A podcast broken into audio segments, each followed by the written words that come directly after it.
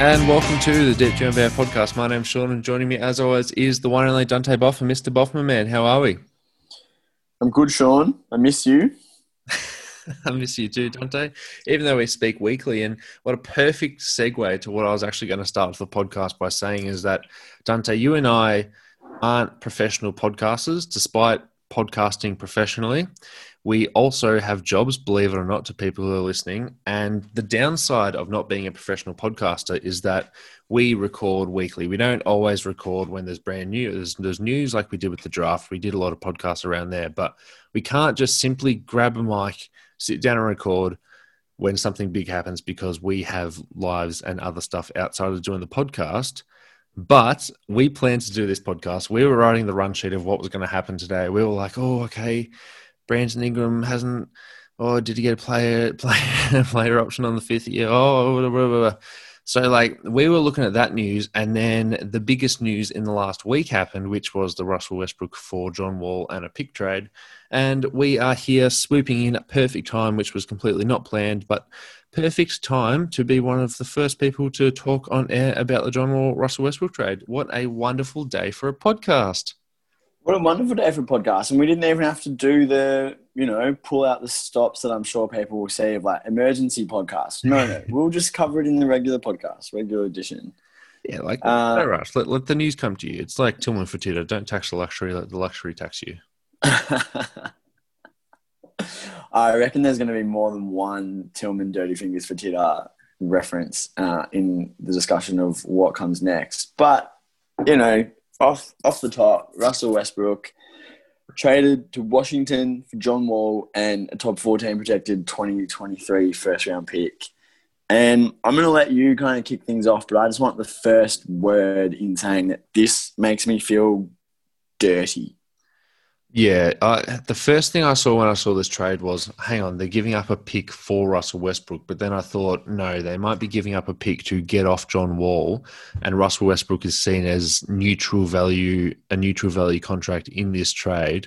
And then it's after you get past that, it's sort of a challenge trade where it's like, look, this is my poo poo platter, this is my poo poo platter. You swap, you say, well, John Wall probably in the 2020-21 season, he probably has a higher ceiling of being a good basketball player that is good in the modern NBA than Russell Westbrook, simply because we haven't seen John Wall play in two years. And look, I, think I'd rather take a guy whose number one skill is his passing as a guy whose number one skill is his running into the rim and not scoring very well. Um, and I, I like this. See, you're going to say that you don't like it for both sides, but I don't hate it for both sides. I think both teams win while both teams also lose. I can't really talk about it in any positive way. So all I can say is I don't like it for either team, but I don't like it less for the Rockets. Okay. Because like you in a vacuum, like in a vacuum, you know, money's the same. Who do I want for well, well, you know, who, who do I want for the next? I, I'm Team X. So who do I want for the next three years? Mm-hmm. Westbrook mm. or Wall? I think I would take Wall. Um, but uh, I mean, it's hard to get excited about.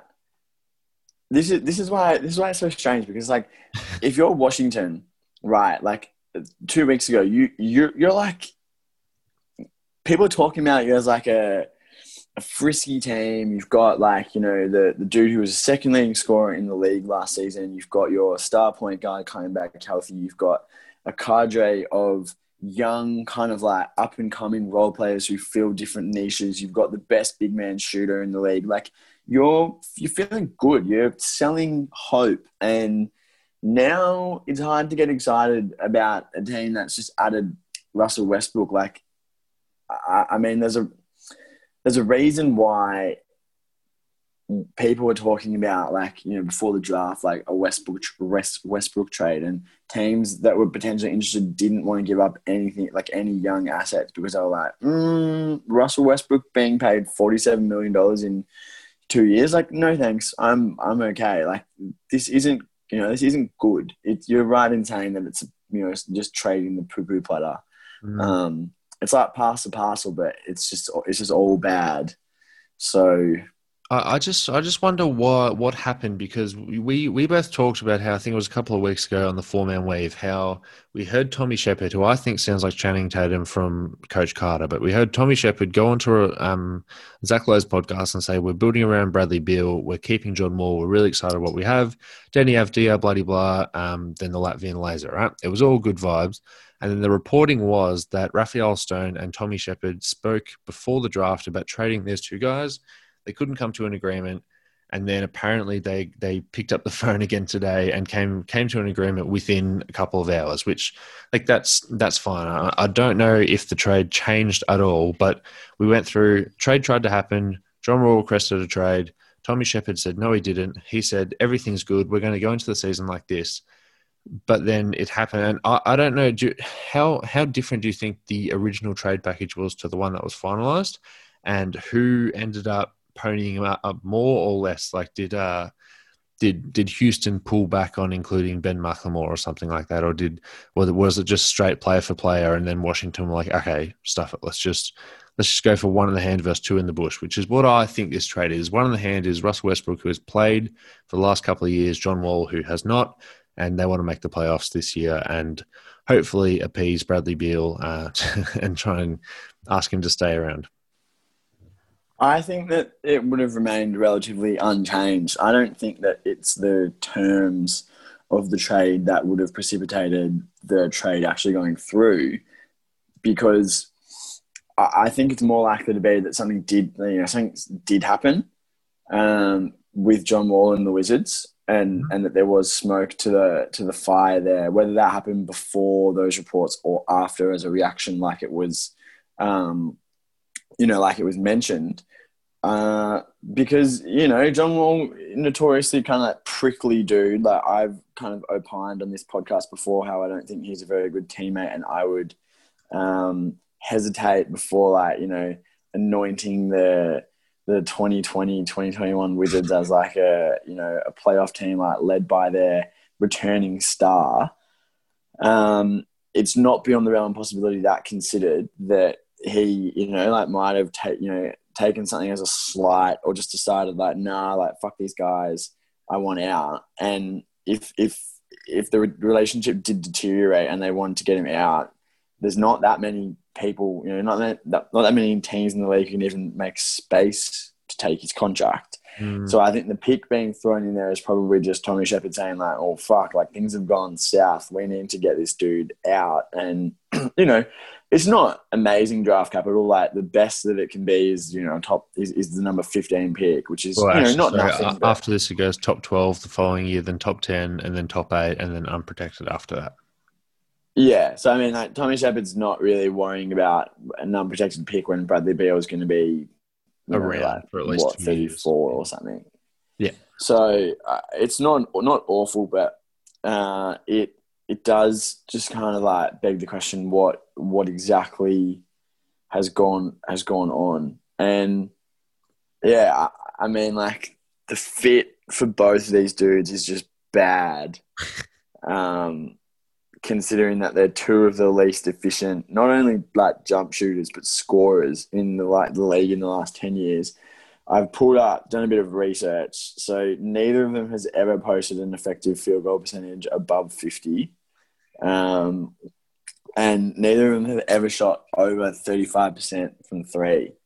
Mm. So, you know, Westbrook career 30% and Wall career 32%. And Wall's going into an offense where we've just seen exactly what happens when a ball dominant point guard who can't shoot plays next to James Harden.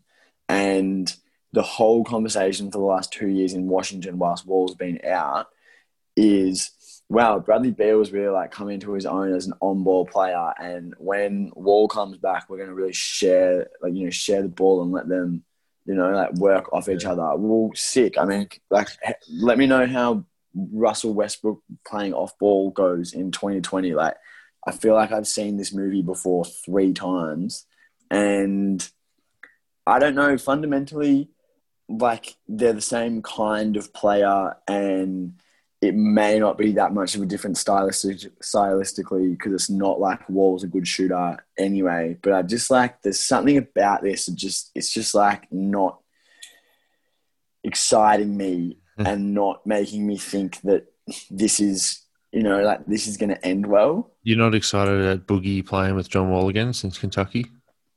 No, like call me when Demarcus Cousins plays more than six games in a row because uh, you know like I, again like let me let me see that before I get excited Yeah, about a yeah, dude yeah. who's torn every ligament in his body and hasn't played for three years. Yeah, no, but it's yeah, it's unfortunate about Demarcus Cousins. But something I want to talk about with this trade is that these guys obviously are both on the supermax extension, whether you thought they deserved it or not. And what we've seen is that the supermax was brought in the designated player veteran extension, or some combination of that word. It was brought in so that small markets and markets in general could keep their star players.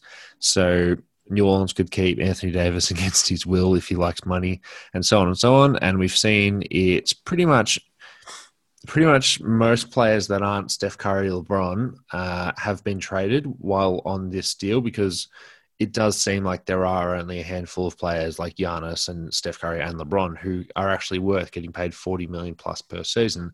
And one of the rare cases where these teams, where these contracts weren't traded for each other, is with Phoenix. And Phoenix is a bit of a special situation because they had the cap space to absorb part of Chris Paul's um, Chris Paul's extension.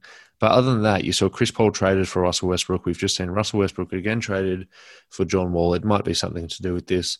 Um, and it's like, is this like the Supermax? It gets signed. People say this is completely untradeable, but these were probably the two most untradeable contracts. Some even thought that the Chris Paul deal was going to be super, super untradeable. And they're like, well, Daryl Morey is not going to be there three years from now. And he wasn't. But that deal got traded once with Daryl Morey and then now again to Phoenix when it wasn't Daryl Morey. So, like, the Supermax is was made to keep stars in markets and keep Russ Westbrook in OKC, but really, like, it, it hasn't done that. It's just made them harder to trade. And in turn, they're just getting traded for a poo poo platter as opposed to if they were on 25 million a year or something lower, they could maybe get played traded for like, well, use that example of Kelly Oubre and like, you know, enter prospect name who's getting paid $5 million. Yeah, well, I mean, I think, I think that one of the biggest criticisms of the Supermax and the way that it's actually panned out is exactly what you say, in that the discussion around them is immediately after they're signed, they're untradeable, and you know that like for the most part, when you see kind of like trades like this, you know, I think the Phoenix one is is the exception of a team like kind of with big cap space sending out what we sent out Oubre, which is roughly 15 million, and then absorbing the rest. The the market for these players as soon as they're signed shrinks to like, you know, 15 guys, and you know, like even even in situations where a team uses the the supermax on a player, you know, who stays, you're a small market team and you're not a free agent destination anyway, and you have to, um, you know, maybe conventional wisdom says you have to shell out a little bit extra on those contracts. You know, the Harrison Barnes rule with the Kings, like he's not worth it, but you're paying that little bit extra just to get him to stay. If you've got, if you do everything right and you draft a young player, you give him the supermax, and you still have to pay Harrison Barnes four million extra a year. You know, you're capped. You're capped out. You're in cap hell because these contracts when they're signed, Barnes, too much money. Hmm.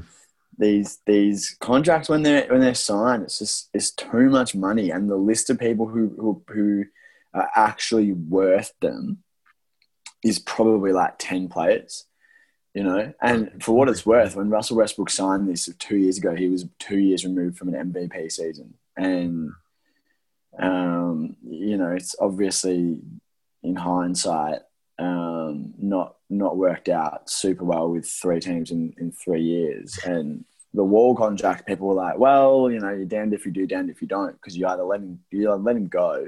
And like I mentioned before, prickly character and probably not going to take it super well if you're if you're like, hey, we know you're eligible for this extension, but we don't really think you're worth forty five million dollars, so we're going to offer you thirty five. He's not signing that contract. Um, and then you know then he leaves and you've done everything right t- taking a you know five-time all-star with the number one pick and it's still you know still doesn't work out for you. So i think when the next cba comes around there'll be a serious discussion about the supermax and and you know like the incentives that it offers um, versus the incentives it offers for players to stay versus the fuckery that it weaves on you know like multiple teams books for years after. Yeah. Does this not? Does this trade just to finish it up? Does this trade have the same vibes as a potential Blake Griffin for Kevin Love trade? Yeah, I mean, it's like this is like the this is the big brother, but like that is you know I'm sad. I'm I'm sad and I feel unclean talking about this trade. But the Blake Griffin for Kevin Love trade is just like that is that is which, which doesn't that exist. Is, which uh, I'm just saying that in case the aggregators are hot on our trails. But yeah, it is. Um, I just want to be. I just want to be clear, aggregators. Just want to be clear. We're not reporting this. We're not reporting this uh, the old deep two, you know, you guys have lost your, you've lost your nuts, you've lost the the thing that makes you go, guys. You, you've got an unsubscribe for me.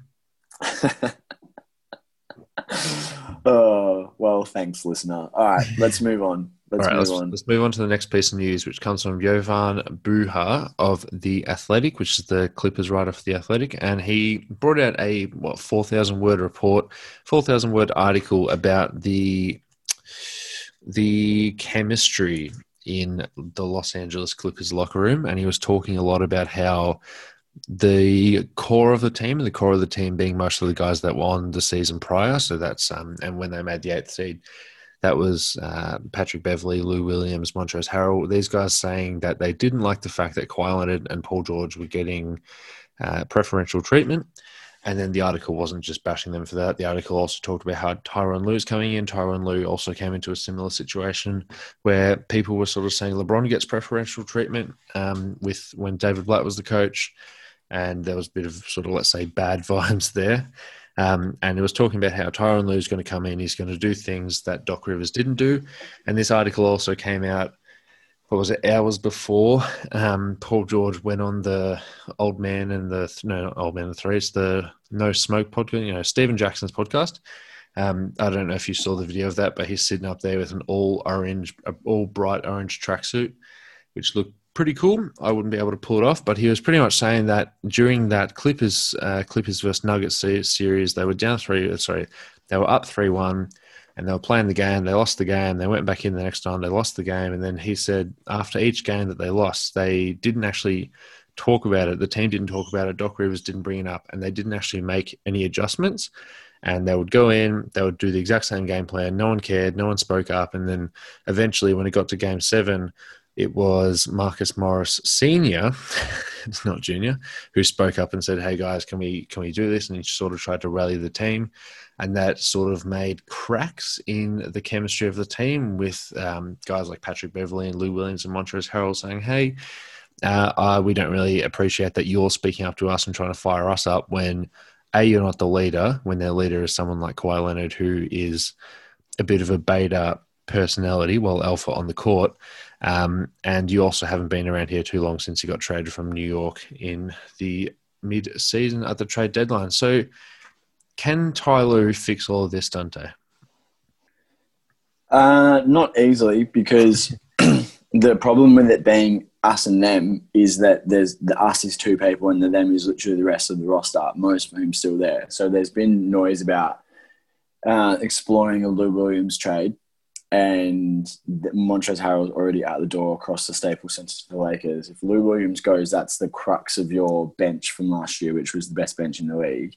And with notable injury risks, Kawhi and PG, the reason why the Clippers were able to have such a successful regular season was because even though Kawhi didn't even play three quarters of the games, like you could rely on Lou Will to go out and get you 22 and six, and Montrez to get you 20 and 10 on a random night against the Grizzlies. So moving those guys, even if you get good value for Lou Will, it's not exactly the same type of player who kind of like makes that engine go with the second unit. So I think they're going to be worse.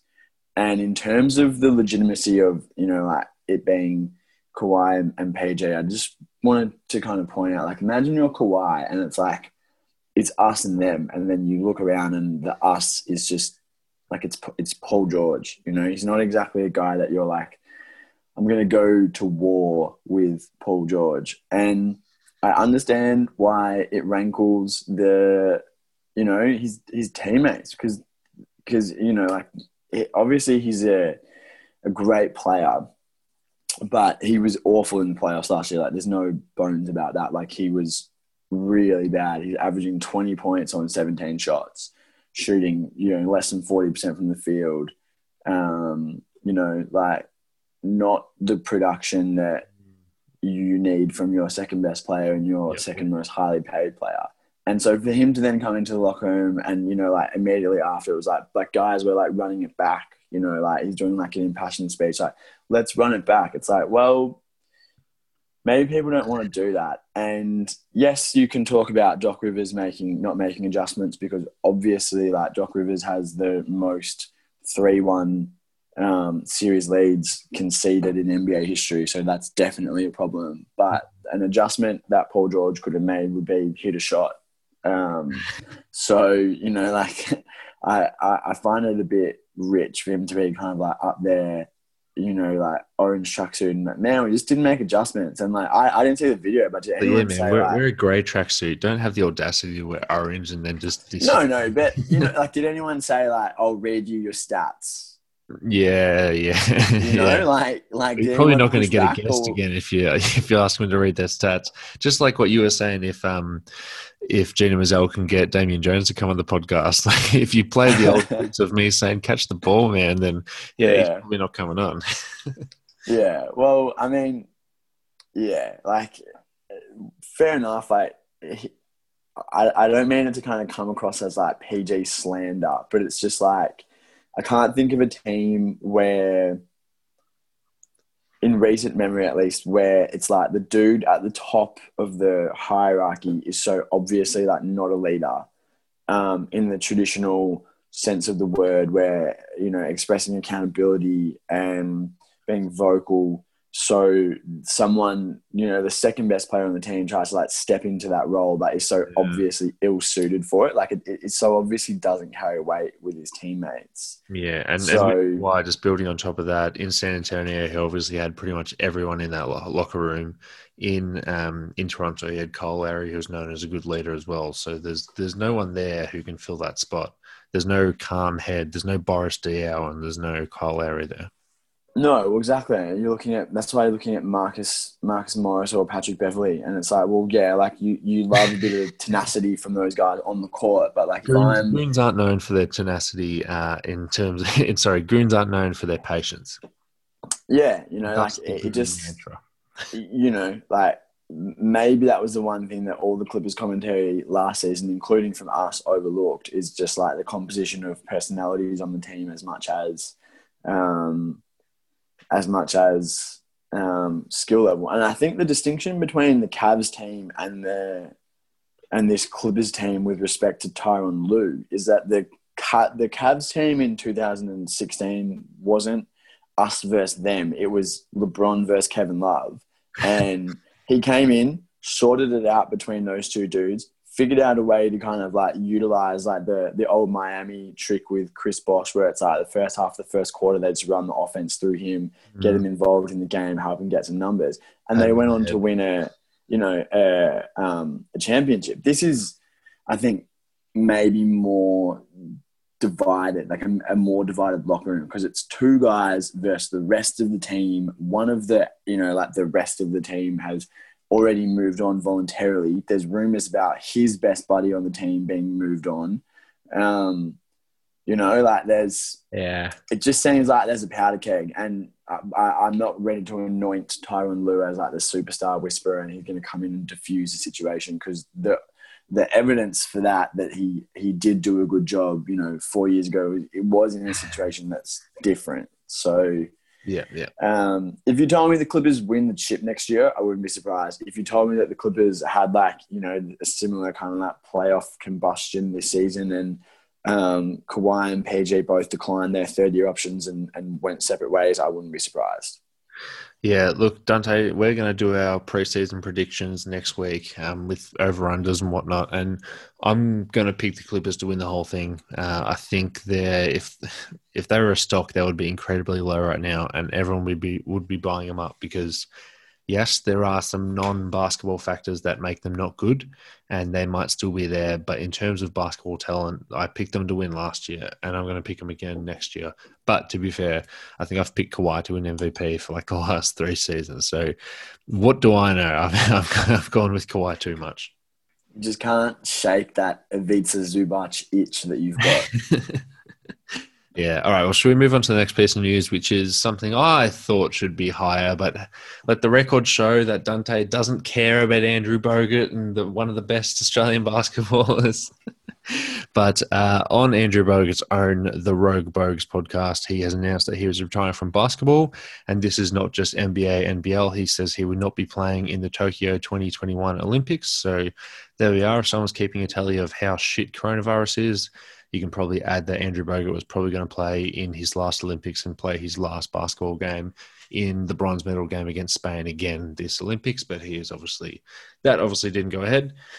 And the Tokyo Olympics did not go ahead in 2020, but I yeah, I'd just like to say it's been great watching Andrew Bogut play basketball. He was obviously the starting center on the team that I first started going for and still go for now. And he the end of his career wasn't as good as what the start of his career was, and obviously he he had a pretty crap start to his career, breaking his arm in just a horrible spot, and then obviously being injury riddled since then. But he's just a great, solid, capable starting center, and in those early playoff runs, especially the ones with Mark Jackson, who he refers to as the caterpillar, because Mark Jackson, after he got fired, so after he got yeah, he got fired. I'll say that.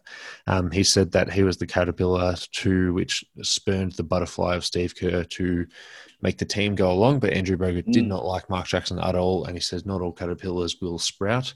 Um, so he just kept on referring to him as the caterpillar five years later, even after he had had those stints all around the world and went back to the Sydney Kings in the NBL and then got re-signed by Golden State in the last little final run, final final run with Kevin Durant in the team. But he was he was one of the best defensive centers in the league, um, and he was part of the reason why Draymond Green was able to like grow into the Draymond Green that he is because he didn't start off being the starting center on the on the death lineup. He started off as the power forward, and Andrew Bogut's ability to just defend the fuck out of the ring, let Draymond go for those sneaky steals and go for those runaways, and then he would get running, and then he's got the two splash brothers on either side, and Draymond was able to make the right pass because that's what he does. And that was all because there was this massive seven foot Australian bloke underneath the defensive ring who wasn't running back on offense because he rarely did that. And that's something I'll also always, it's like he's dead, he's not dead. Something I'll always remember about Andrew Bogut is the fact that you would get on these fast breaks and Steph Curry would go for a run. But if the other team was really, really good in transition, they would actually stop that run. And then sometimes Andrew Bogut would still be waiting on defense because his legs were just made of glass. And as the ball is up and Steph's like, okay, look, I'm going to have to hold the ball for a couple of seconds because we don't have anything on here. He would look back and Andrew Bogut's still underneath the ring because he couldn't be bothered running backwards um, because he thought, well, what am I going to run for? I'm just going to get more tired and I'm an injury risk. Um, and I love that. I, it just reminds you of, of Coburg or Broad, Broadmeadows basketball. Like we all know a big center who's probably a little bit chunky, who doesn't run back on offense. Um, and he, he did it. He made it all the way to the NBA, and he was one of the best centers to do it. And he won a championship, and he very so much deserved it. That was a beautiful soliloquy about Andrew Bogut. Vale um, Bogut. um, I I got a little bit, you know. So we, we mentioned it at the top of this discussion that the news broke on Bogut's own podcast, the Rogue Bogues podcast. I, you know, a bit curious, did a little bit of research about it. It's got two episodes, one of which is uh, called Intro, and then and I just love this. The second episode is where he, you, know, reveals the um, announces his retirement.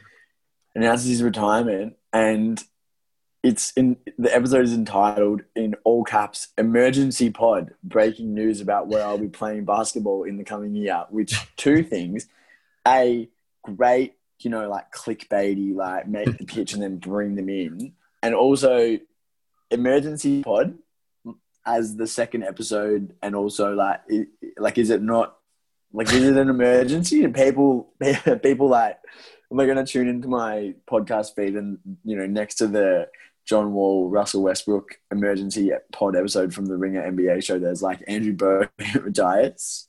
Well, I wanted to put this higher up in our ranking, but you said no. We have to talk about John Wall and Russell Westbrook first. Two non-champions. Um, I'll give you. Um, I'll give you a picnic if you can tell me where he went to college. Andrew Bogut. Utah. Nailed it. Yeah, fucking picnic me up, baby. Um, yeah, uh, with the Rogue Bogues podcast, that's also something that I heard a couple of the Warriors guys talking about because they're very interested to see what he does with it because he said that he wants to talk about politics, he wants to talk about life, he wants to talk about everything and not everything to do with basketball. He wants and, to talk uh, about Pizzagate, you mean? Yeah, well, he's a bit, yeah, he's, he, I don't want to say the word loopy. Um, he's, he, well, he's rogue, is what he is. Yeah, he's not afraid to offend people. And look, that that's that is a style that has worked in podcast past. I don't know if he's going to be the next uh, what's that dude that um yuppies listen to Joe Rogan. Joe I don't know if he's going to be like the Aussie Joe Rogan, but he look it'll be cool. I could see him going on Joe Rogan's podcast and seeing some shit happen there, um, and I, I could definitely see it'll be like the 2024 US election, and Andre Iguodala will come on. He's always wearing those like slack shorts and a, a golf polo, um, and they would just be talking about the election. And I, I, don't know. I just I just imagine that happening. And then Harrison Barnes come on. Now, Harrison Barnes actually said a really a really nice little message to Andrew Bogut after he announced his retirement, saying that Andrew was one of the first guys to really like take him under his wing as a rookie, and really taught him how to be professional and just so on and so on. And yeah, he's had he's had an impact, and he also knocked down a lot of people with his extremely illegal screens. And I, I, just have a fascination with people at the highest form and the lowest form of basketball who can get away with illegal screens because that was my bread and butter, and literally bread and butter, as in the only thing I could ever do when I played domestic at Broadmeadows. Then I moved to Coburg, and I have not gotten away with a single moving screen. So I kudos to Andrew Bogut for getting away with it in the NBA. I love similarities between you and professional basketball players. It's my favorite, my favorite thing. Last thing on on Bogut before we move on. Famously, in a, a long running beef with Opal's star Liz Cambage. About what? Um, she she tweeted something about Black Lives Matter a few years ago, and he tweeted something back, being like, bro, like Black Lives Matter is not relevant in Australia. Like that's so fucking stupid. And then she was like, yeah, okay. Liz Cambage also famously outspoken and not the sort of person to um, take uh, social criticism from Andrew Bogut lying down. So I think that's where the the feud comes from. Just for the well, record, actually, I'm I'm just... hashtag Team Liz. Can I add one more thing? When Klay Thompson broke up with his girlfriend before he broke out as an NBA superstar, um, who was an Instagram model. Uh, like he, it must have been a bad breakup or something. And then all the Warriors guys were tweeting about it and talking about it. And then Andrew Bogut tweeted like a good 30 plus year old would, where he was like, if my daughter ever grows up to be an Instagram model, dot, dot, dot, epic fail, all in capitals. and I was like, oh, this is like if, if not even if my dad's got Instagram, just like not even if my dad's got Facebook, Twitter, it's like, oh, just just a nice little gem of the wrong side of 30 um, not a boomer but not a young person. Uh, i'm sure there's a generation there. We could lump them all in. I hope for um, andrew bogut's daughter's sake that whatever she chooses to do she grows up happy and fulfilled with her career. All right that's so much time on andrew bogut. So can we please Perfect. talk about can we please talk about something else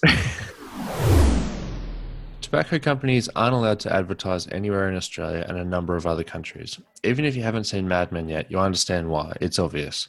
But it wasn't always this way. Tobacco advertising used to flood Australian sport until the late 1980s. Something that was completely normalised then now seems unfathomable today.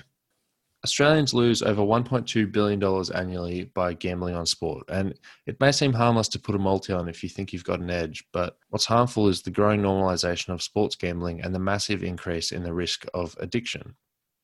What's worse is that these companies are raking in your money, throwing it back into advertising, and even targeting children, the next generation of gamblers in their eyes. The gambling industry spends millions on advertising every year to make it look exciting and risk free often placing their ads in places where they know kids and teenagers will see them the most. Next time you're watching any sport, basketball, footy, tennis, cricket, or anything else, try and see how long you can go without seeing an ad for betting. Now imagine you're a kid watching the game. There's no way to avoid it. A 12 year old in Australia today has never even seen a professional sports game without gambling advertisements. The answer isn't to ban sports gambling, but there needs to be a change in the way it's advertised. Follow the link in this episode's description or type in endgamblingads.org.au forward slash petition to sign the petition to remove gambling ads from the sports we love and go back to enjoying it without any money on it. All right, let's move on to Kemba Walker. This was announced, obviously. Uh, we're at Media Day. Media Day is. Did you know that players are coming in in tiers? So there's tiers of players coming in to train and talk to the media. Who hurt those players? Huh? Who hurt the players if they're coming in in tears? Oh, shut up, man. um, I don't know. That was a good one. Um, yeah, so Kemba Walker, it was announced from Celtics PR that he received a injection in his knee and he will be out to January. This is going off the January with basketball starting in December 22nd. But I just want to say that he hasn't played basketball since the bubble, since the Eastern Conference Finals, which was how long ago was that? Like three months? Yeah, ballpark. Yeah, ballpark. Um, so he hasn't played basketball since then, and he still can't play until midway through, or not midway, but a part way into the season. I would like to just put a tab on this and say that he's a small guard who's on the wrong side of 30. We know what happens to them. And if he is out any longer than January and the Celtics are trying to like keep good hopes together, um, A, that's going to be a lot of pressure on Jeff Teague now that Brad Wanamaker has gone to Golden State. And is Kemba Walker? Is this the start of the decline for the small guard who is extremely explosive? I could be ringing alarm bells that don't need ringing, but I'm just saying this is not a great sign. I don't think you're ringing alarm bells that don't need ringing, considering okay. that we literally saw this with a diminutive Boston Celtics point guard like three years ago in Isaiah Thomas, who, you know, like like Kemba is actually just an, an insane athlete, and um, when these little dudes start to like have these injuries that keep them out again and again and again, and it saps their athleticism, like, um, like Kemba Walker's never been an above average finisher at the rim, but guess what? If he if he can't jump, well, he's he's not finishing anything at the rim, and yeah. that that limits you massively as a player, um, just in terms of your ability to compensate. And he's a good he's a good shooter. He's he's a you know a, a decent threat from three. Uh, I think he shot like thirty seven or thirty eight on a decent amount of attempts last season. So that's not gonna completely his you know his offensive potency isn't going to completely disappear. But we've seen it with with older dudes before that when you start getting these injuries that stack up on them, it, it can really mess with your your you know your play when you're available, and that's even if you're available. So mm.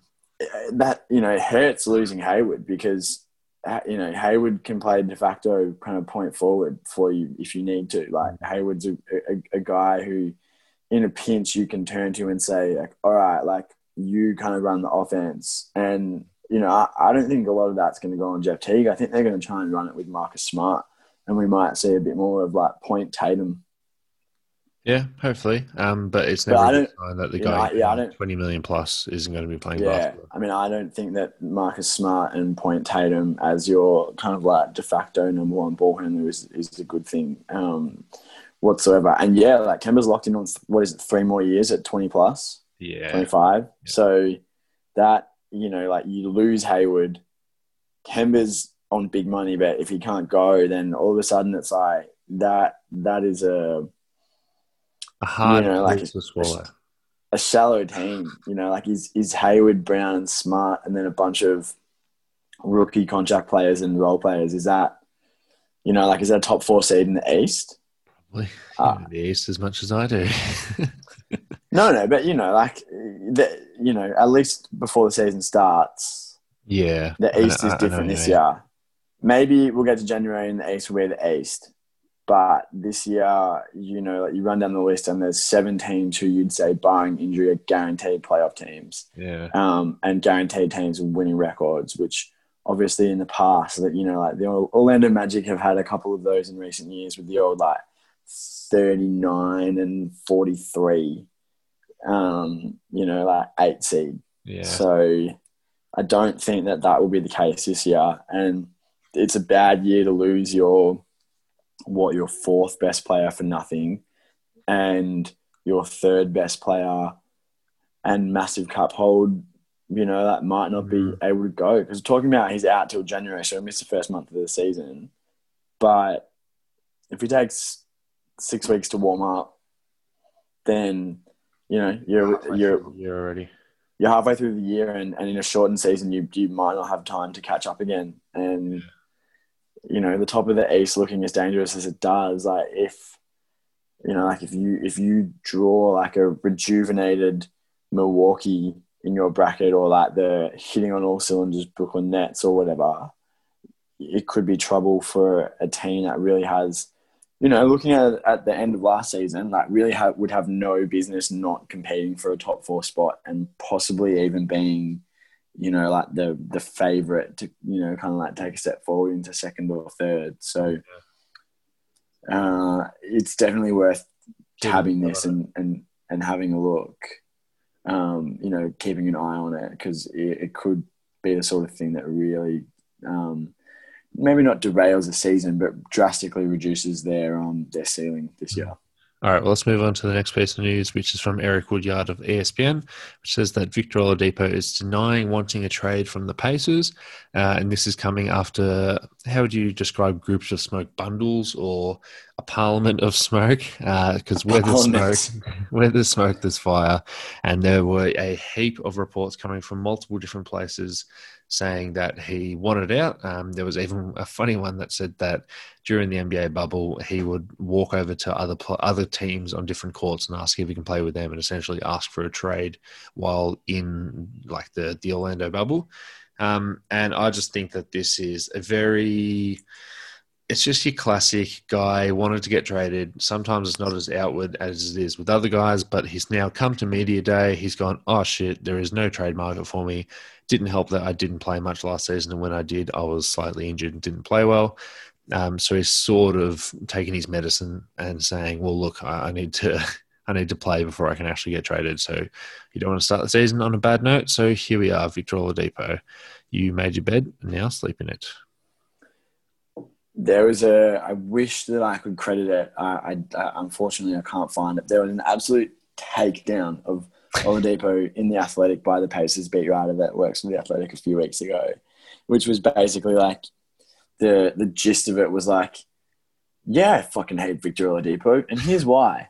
And it was pretty much like a character assassination on on him doing you know the, the sorts of things that you mentioned like kind of openly asking for a trade and like you know, kicking up enough, um, you know, like, you know, keeping the, Nothing keeping the oven on, yeah. keeping the oven on all the time, the wood fired oven. So there's that much smoke, like there's got to be fire somewhere, basically trying to force his way out. And yeah, he realized that no one wanted him because he was, you know, pretty much hadn't played in 18 months. And when he did play, he looked awful, had no trade value. And he kind of comes slinking back and said shit like, I never wanted a trade and like I love the city. I'm here for forever. And the the the beat writer was basically like everyone in Indiana feels hurt because we were like this dude's from Indiana. He went to Indiana University. He's like ended up here and like the city just welcomed him.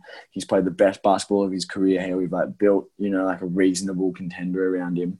And then he's kind of just like flaunting how much he wants out. Like you know they were kind of like we you know like we opened our, our hearts up to you Victor Oladipo, and you trod on it. And, you know, you can go to hell for that. So it's interesting. It'd be interesting to see if he um, gets a trade.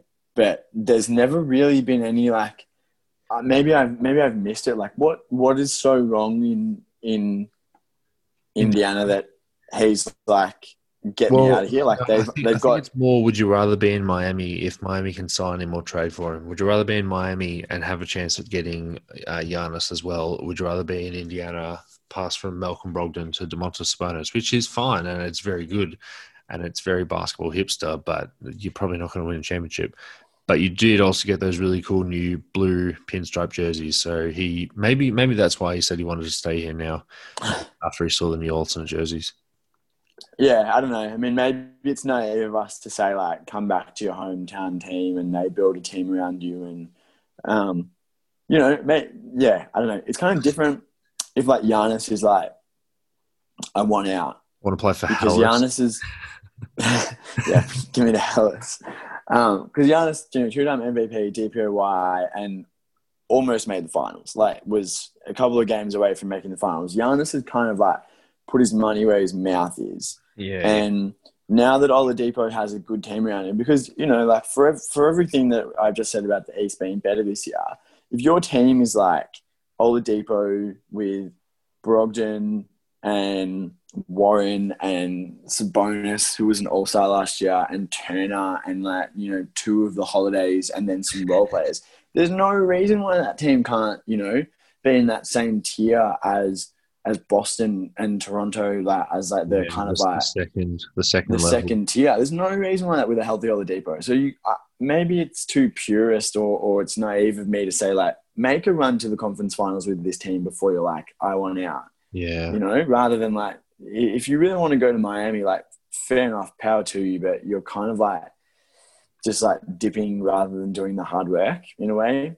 That's easy for me to say sitting in my in my my study, but Yeah, I get what you mean, and also it's guys who hard to feel sorry for him. guys, feel guys, sympathy for him. Guys who do ask for trades have proven that because they are at like a top level player. Um, Oladipo isn't in that, you know, not even the Steph Curry, LeBron level. He's not even in that Jimmy Butler, Bradley Beal level. He, He, he's had one. He's had one good and healthy season out of this is this would be his eighth. So yeah, he's someone who he's still reasonably young, and he's the exact type of player that like a lot of teams would really want. And that one season where he was a gun, he was all NBA, all defensive, like, and so deserving of it. But it's you know like it, it kind of like smacks of like um yeah, I want to choose my words carefully here because I don't want it to be too much of a takedown, although that's probably the moment want it's to already passed. aggregated. I don't want to get aggregated. My God. All right, let- let's Um, just let's just move on before you stick your foot in it. Yeah. because we're going to be hearing a lot more about Oladipo in the future, I believe, whether it's at the deadline or next off season. Cool. All right. Well, um, LeBron James and Los Angeles Lakers have agreed to a two-year, eighty-five million dollar extension coming from Shams Charania of the Athletic. It's crazy that what what numbers this is like the seventh dot point or the yeah seventh dot point on our sheet, and uh, it's literally the greatest player of all time signing an extension. Yes, he is thirty-six years old. Um, and Brian Windhorst of ESPN said that this extension is LeBron, quote, admitting some mortality, unquote. Brian Windhorst, of course, an expert on mortality himself. Um, and this will also align LeBron to for his contract to expire as soon as his son, Bronny, is draft eligible if he so chooses to come to the NBA, um, and if the one and done rule has been eliminated, which if you think back to two years ago when we first started recording, um, the we were hoping that the one and done rule would be gone by this draft, but whatever. Um, yeah, so LeBron signed extension in Lakers for a couple more years, which is wonderful. I don't get the Windhorst joke. Uh, he's he's just a very uh, rotund figure. Yeah, he's he's got a robust figure. Yeah, yeah, yeah. I get you. Uh, yeah, I mean, this is kind of. I I feel like it's it's it's valid that it's buried down here underneath the Kemba and the Oladipo chat, which you know I know is what everyone's like, you know, lusting after. I see you, you thirsty Boston Celtics fans. Um, this I think this is notable because it's the first time that in in forever that he hasn't negotiated something with an option in it, right? Where he's got a player option at the end where he just opts out, the cap goes up, and then he's like, "Yeah, all right, well, I'm going to re-sign for another one plus one at more money." He's just saying like, "Yeah, lock me in," and I think that's a, you know, um, we all knew he was coming back, but maybe that like security is one of two things, possibly both. It's him kind of like looking forward and saying like maybe maybe that's like a like a, a timeline, um, and it's him also saying guaranteed to his team like I'm here for this amount of time minimum. Like build around me. Don't like have one eye in the future. Like you know how how the Cavs were in 2018, where they were kind of like, is this guy staying or is this guy going? Do we bring in like a veteran role player or do we like try and like keep one foot in the you know in the rebuilding pathway he's just saying like i'm here until 2023 and let's you know like go for it Yeah. um yeah it would be cool to see him play with his son that'd be fucking wild that would literally be insane Yeah. um that'd be some robot shit. yeah but i mean yeah you just kind of you just kind of wonder like obviously it's too early to say if if Bronny's good or not like if he's kind of like you know NBA NBA It, it would suck but if he's not good, but yeah. It'd suck if he's like the LiAngelo Ball kind of vibe where it's like well we could sign you just for like the shits and gigs but we'd literally be wasting a roster spot on on you because you're not that good Well, LiAngelo Ball is something someone who we're not going to talk about, but he signed with Detroit for the minimum. So now all the ball kids are in the NBA. Troy all the ball kids are in the NBA but that's not it's not a guaranteed contract is it No, it's not. Uh, Troy Weaver So- continues to amaze. all the ball kids are in the NBA for the next Two weeks. three and a half weeks. Yeah, Yeah. All right. Let's and let's then all the ball kids will be in the NBA or back with the OKC Blue of the NBA G League. Anyway, moving on. Uh, all right, so the next the next big piece of news again, something that probably shouldn't be buried if it wasn't as old as it is, but Giannis, still in Greece, um, was speaking with Aris Barkas from Eurohoops.net. Um, this is a place who he has spoken to, I think, a couple of times this offseason now, and it, it is a absolute quote fest. So Giannis said that he'll be comfortable playing with other superstars. Now, everyone, put your glasses on. We're going to read between the lines here, but said quote but right now i'm 25 and i want to win because when i retire that's what people will remember he says i obviously just grabbed that one quote but that is in line with what Giannis has been saying he said a lot of the time that he, he you know he doesn't have an allegiance to wanting to go to LA because he grew up in LA or he grew up in America and he wants the big flashy lights but he wants to win and he was willing or he still is winning I, I don't want to say anything but he wants to win in Milwaukee because that's the team that drafted him. That's the team he grew up with, essentially, and that's the team that has a good shot to win a championship. Um, but reading between the lines, he's gone from saying, I love Milwaukee I've just signed here for four years, $100 million. Uh, Milwaukee's awesome. Have you guys drunk a Slurpee or whatever it was? Smooth, yeah, smoothies. Smoothie. Uh, he's gone from that to saying, "Yep, I want to win a championship. That's what matters." And there was a lot of quotes in this interview where he was just like, "Yeah, look, I want to be the best. My goal, I'm the MVP, but I have to win a championship." And he never says, "I want to win a championship with Milwaukee." He you don't have that usual fluff. You know, I like to call it the Steph Curry because he's a guy who's going to be on the one team for the rest of his life where he's always, he always comes out and he says, "Yeah, I can't wait to start playing in front of this crowd. If we don't have a crowd, or just to get back to you know the the Chase Center, um, what was the Oracle?" But you always have these good vibes, um, and we are not getting that from Giannis, and it is very spicy. Yeah, it is. It is very spicy, and the combustible nature of this setup, with Giannis still not having signed the supermax that the Bucks will undoubtedly have offered him, and Jrue Holiday being, you know, on an expiring deal, and Oh, also, can I just rephrase the Jrue Holiday trade? I saw this today, written by someone I can't remember, but they said that the Bucks gave up half a decade worth of draft control for Jrue Holiday, and I'm like, holy shit, you're right. did that? Yeah, that that that hadn't sunk in for you. It's well, Yeah. five five is different. It's like, yeah, it's the lexicology, but five and half a decade is like shit. Whoa. Yeah, and he's for for potentially one season of Jrue Holiday because he's got a player option from next season. And if Jrue Holiday opts out and Giannis leaves, those picks, which you know Jon Horst and, and Milwaukee were like, yeah, we'll give you those picks. Like we'll give you pick twenty eight and twenty nine and hopefully pick thirty. You know, like what? Where does a team with you know Giannis and Middleton both leaving in free agency? So where does like DiVincenzo and Brook Lopez and Middleton finish? well, apparently, DiVincenzo can get you guys like um, Bogdan Bogdanovic, but you know, that's- Well, only only if the Kings are involved. I think everybody else kind of like eyes wide open on DiVincenzo. Prove Yeah. me wrong, Big Ragu. He's good. He's good, but he's not. You know, he's not good. He's know? no bogey. All right, uh, have you you want to talk about Giannis? Yeah, I I think that the there's a lot of things in here. The, the quote that you didn't mention is that he says, um, "Oh no, sorry, I've I've misread. Yeah, let me let me correct myself.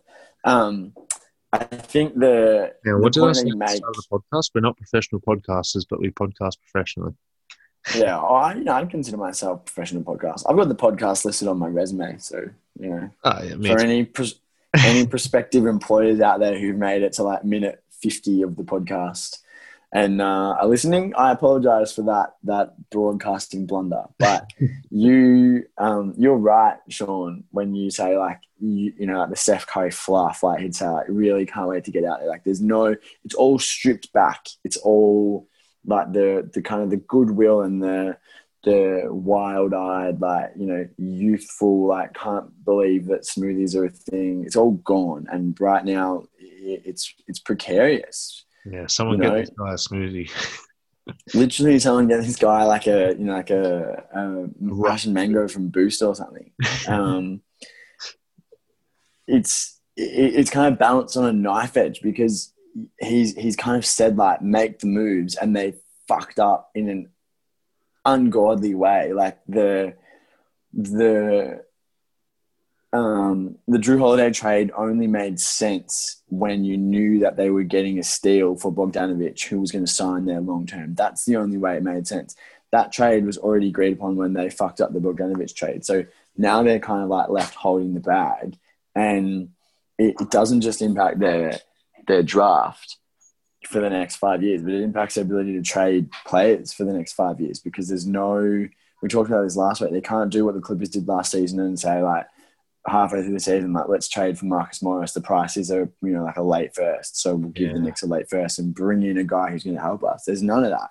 This is a team, and you know like your best player and Jrue Holiday is probably better than Khris Middleton. So your best and your second best players can be gone after one season if it doesn't go well, and you know no one would probably begrudge Giannis if um if he leaves. And and after three years with Bud and you know assuming that they're as dominant in the regular season this year as they have been the last two years if if if things don't happen in the playoffs and Giannis is still kind of putting up you know like 28 and 13 with a couple of blocks and playing some good D in the playoffs but you know teams are raining threes down upon them and you know they're they're losing um I I think he's I think this is the exact sort of thing where a, a superstar in his prime shouldn't commit five years to a team that has not squandered, and he's not blameless in their postseason struggles, but um, you know, kind of like box itself into a corner stylistically. I mean, schematically, obviously, we don't need to like relitigate Coach Bud's um, you know conservative drop coverage with everybody, but no, you know, you want Paul George up there in the orange chucks and wants to talk about not making adjustments. Like maybe maybe he's talking about Coach Bud. Yeah. Yeah, it's it. Look again, interesting. We'll have to wait and see um, if he does request a trade. The Warriors have the best package. If he wants to sign with the team, there are multiple teams ready My to. goodness, do they have the best package, Yes. or is this just Warriors fan Sean Carroll talking? They have the cap space to take him on. If you're going to trade with um, with the Heat, you're going to have to give up like five for one or one of their max guys. Same with Dallas and same. Well, the Knicks. Look, if you really want to go to the Knicks, you can go there without them giving up anything. What But about all right? What about John Wall for Giannis? Who says no? John Wall says no. um, now that's a that's a good question. Uh, I'll think about it off air and, and get back to you. But speaking It's a of, good. It's a good deal. Like it's it's it's definitely a good deal that Minnesota pick Wiggins and you know Wiseman, Wiseman. yeah, well is, is that good. that pick, Wiggins, Minnesota's pick, and Wiseman was floated in uh, as the Warriors reached out to Houston about a Harden trade, according to Shams Charania of the Athletic. And this interest came mostly before the Klay Thompson injury, but then there was also a tiny little bit of fluff where there's a little buzz where people are like, oh, maybe they can trade for James Harden to pretty much take over from K- from Klay's spot. Um, but never really eventuated to anything.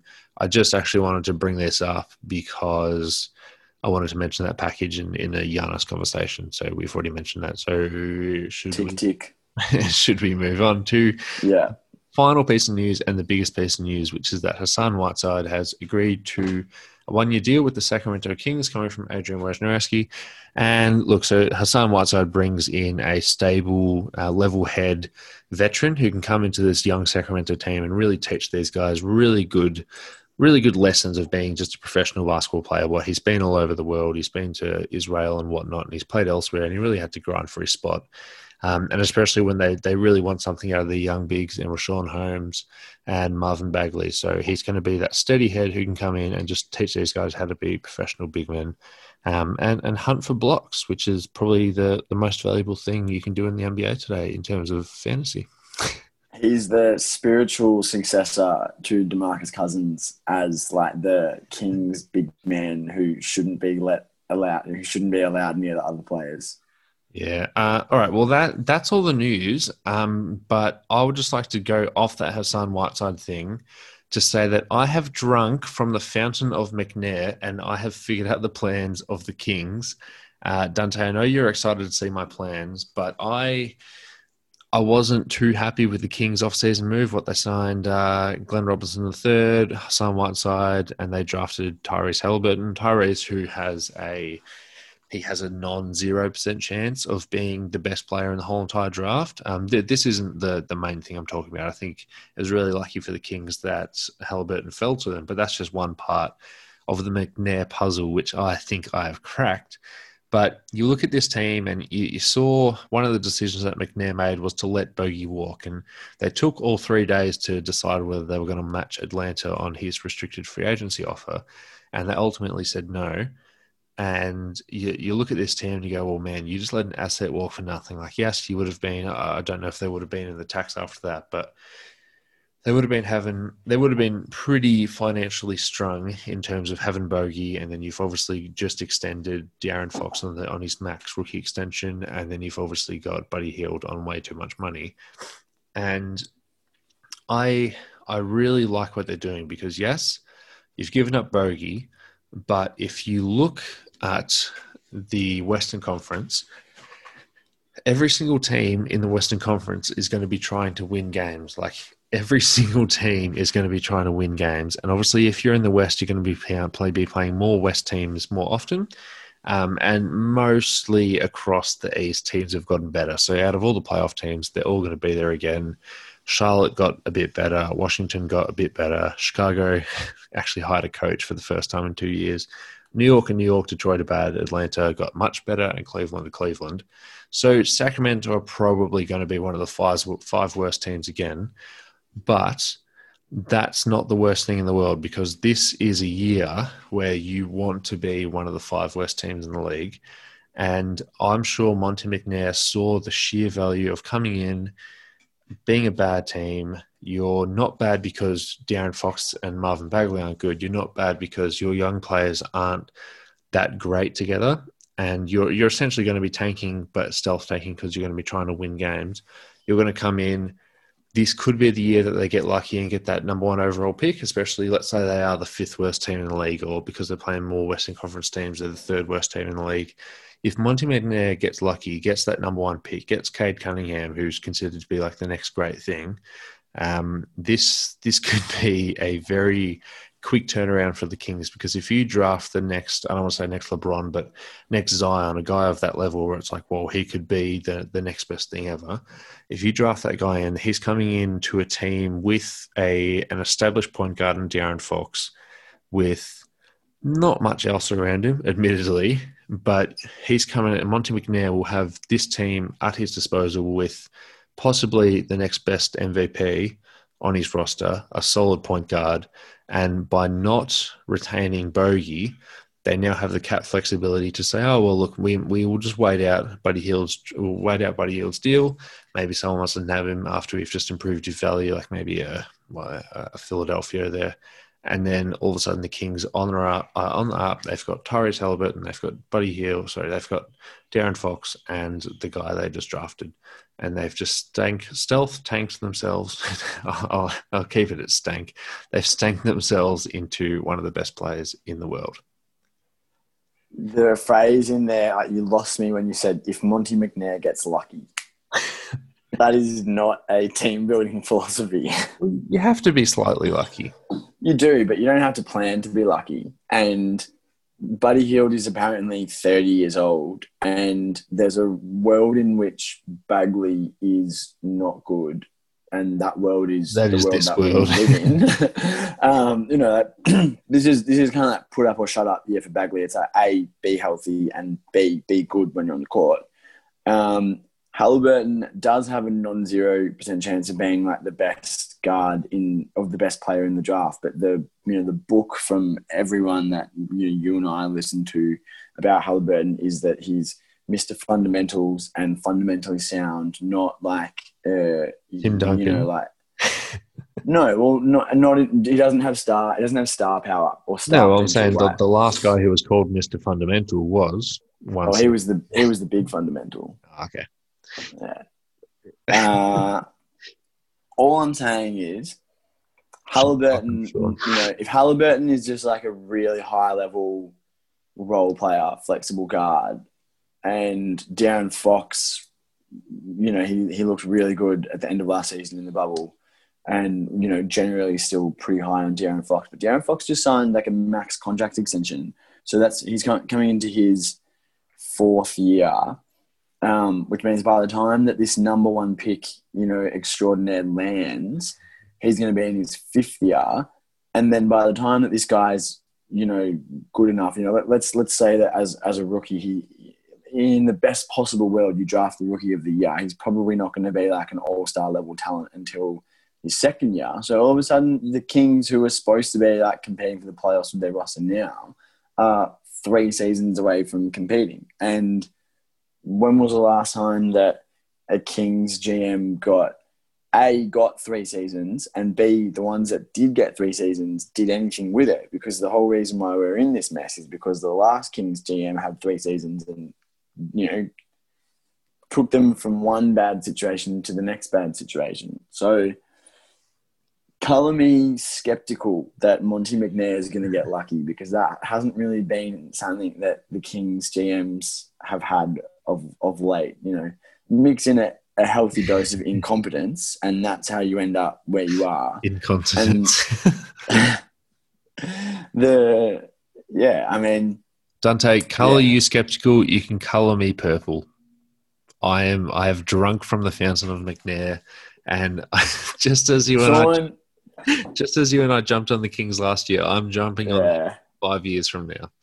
I'm I'm just like um, I'm I wouldn't touch the Kings with a ten foot pole in either direction at the moment after my experience last season because we really hardcore spooked them. We were like, yes, this is the team. this is going to be your your Western Conference eight seed, and then Sean Kang's going to Kangs. So you know, like until the Kangs prove that they will not Kangs, I refuse to get on board. See, my getting on board this year is that the Kings are going to be 15th in the West. That's more palatable than eighth. Yes. More believable. Yeah. But Luke Walton's going to be coaching for his job. Who cares? So he's not going to want to like be 15th in the in the West.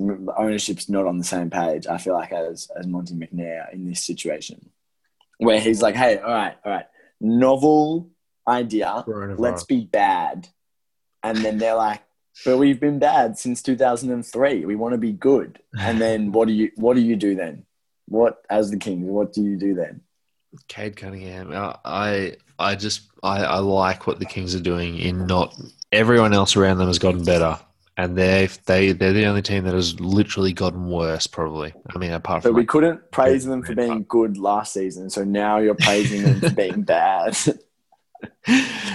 yes, okay, well that's an exceedingly low bar. So we'll, we'll see. Um, all right. Well, on that low bar, should we end the podcast? And Dante, should you send us send us off? Well, there's no better way to, to end the podcast than with a healthy dose of King's talk. So, uh, on behalf of Sean and myself, thank you for listening, and we'll see you for episode 86 of the Deep NBA podcast. This is eighty six, isn't it? I meant 87. I was looking at 86 on the screen. anyway, we'll see you for episode 87 of the DTNBA podcast.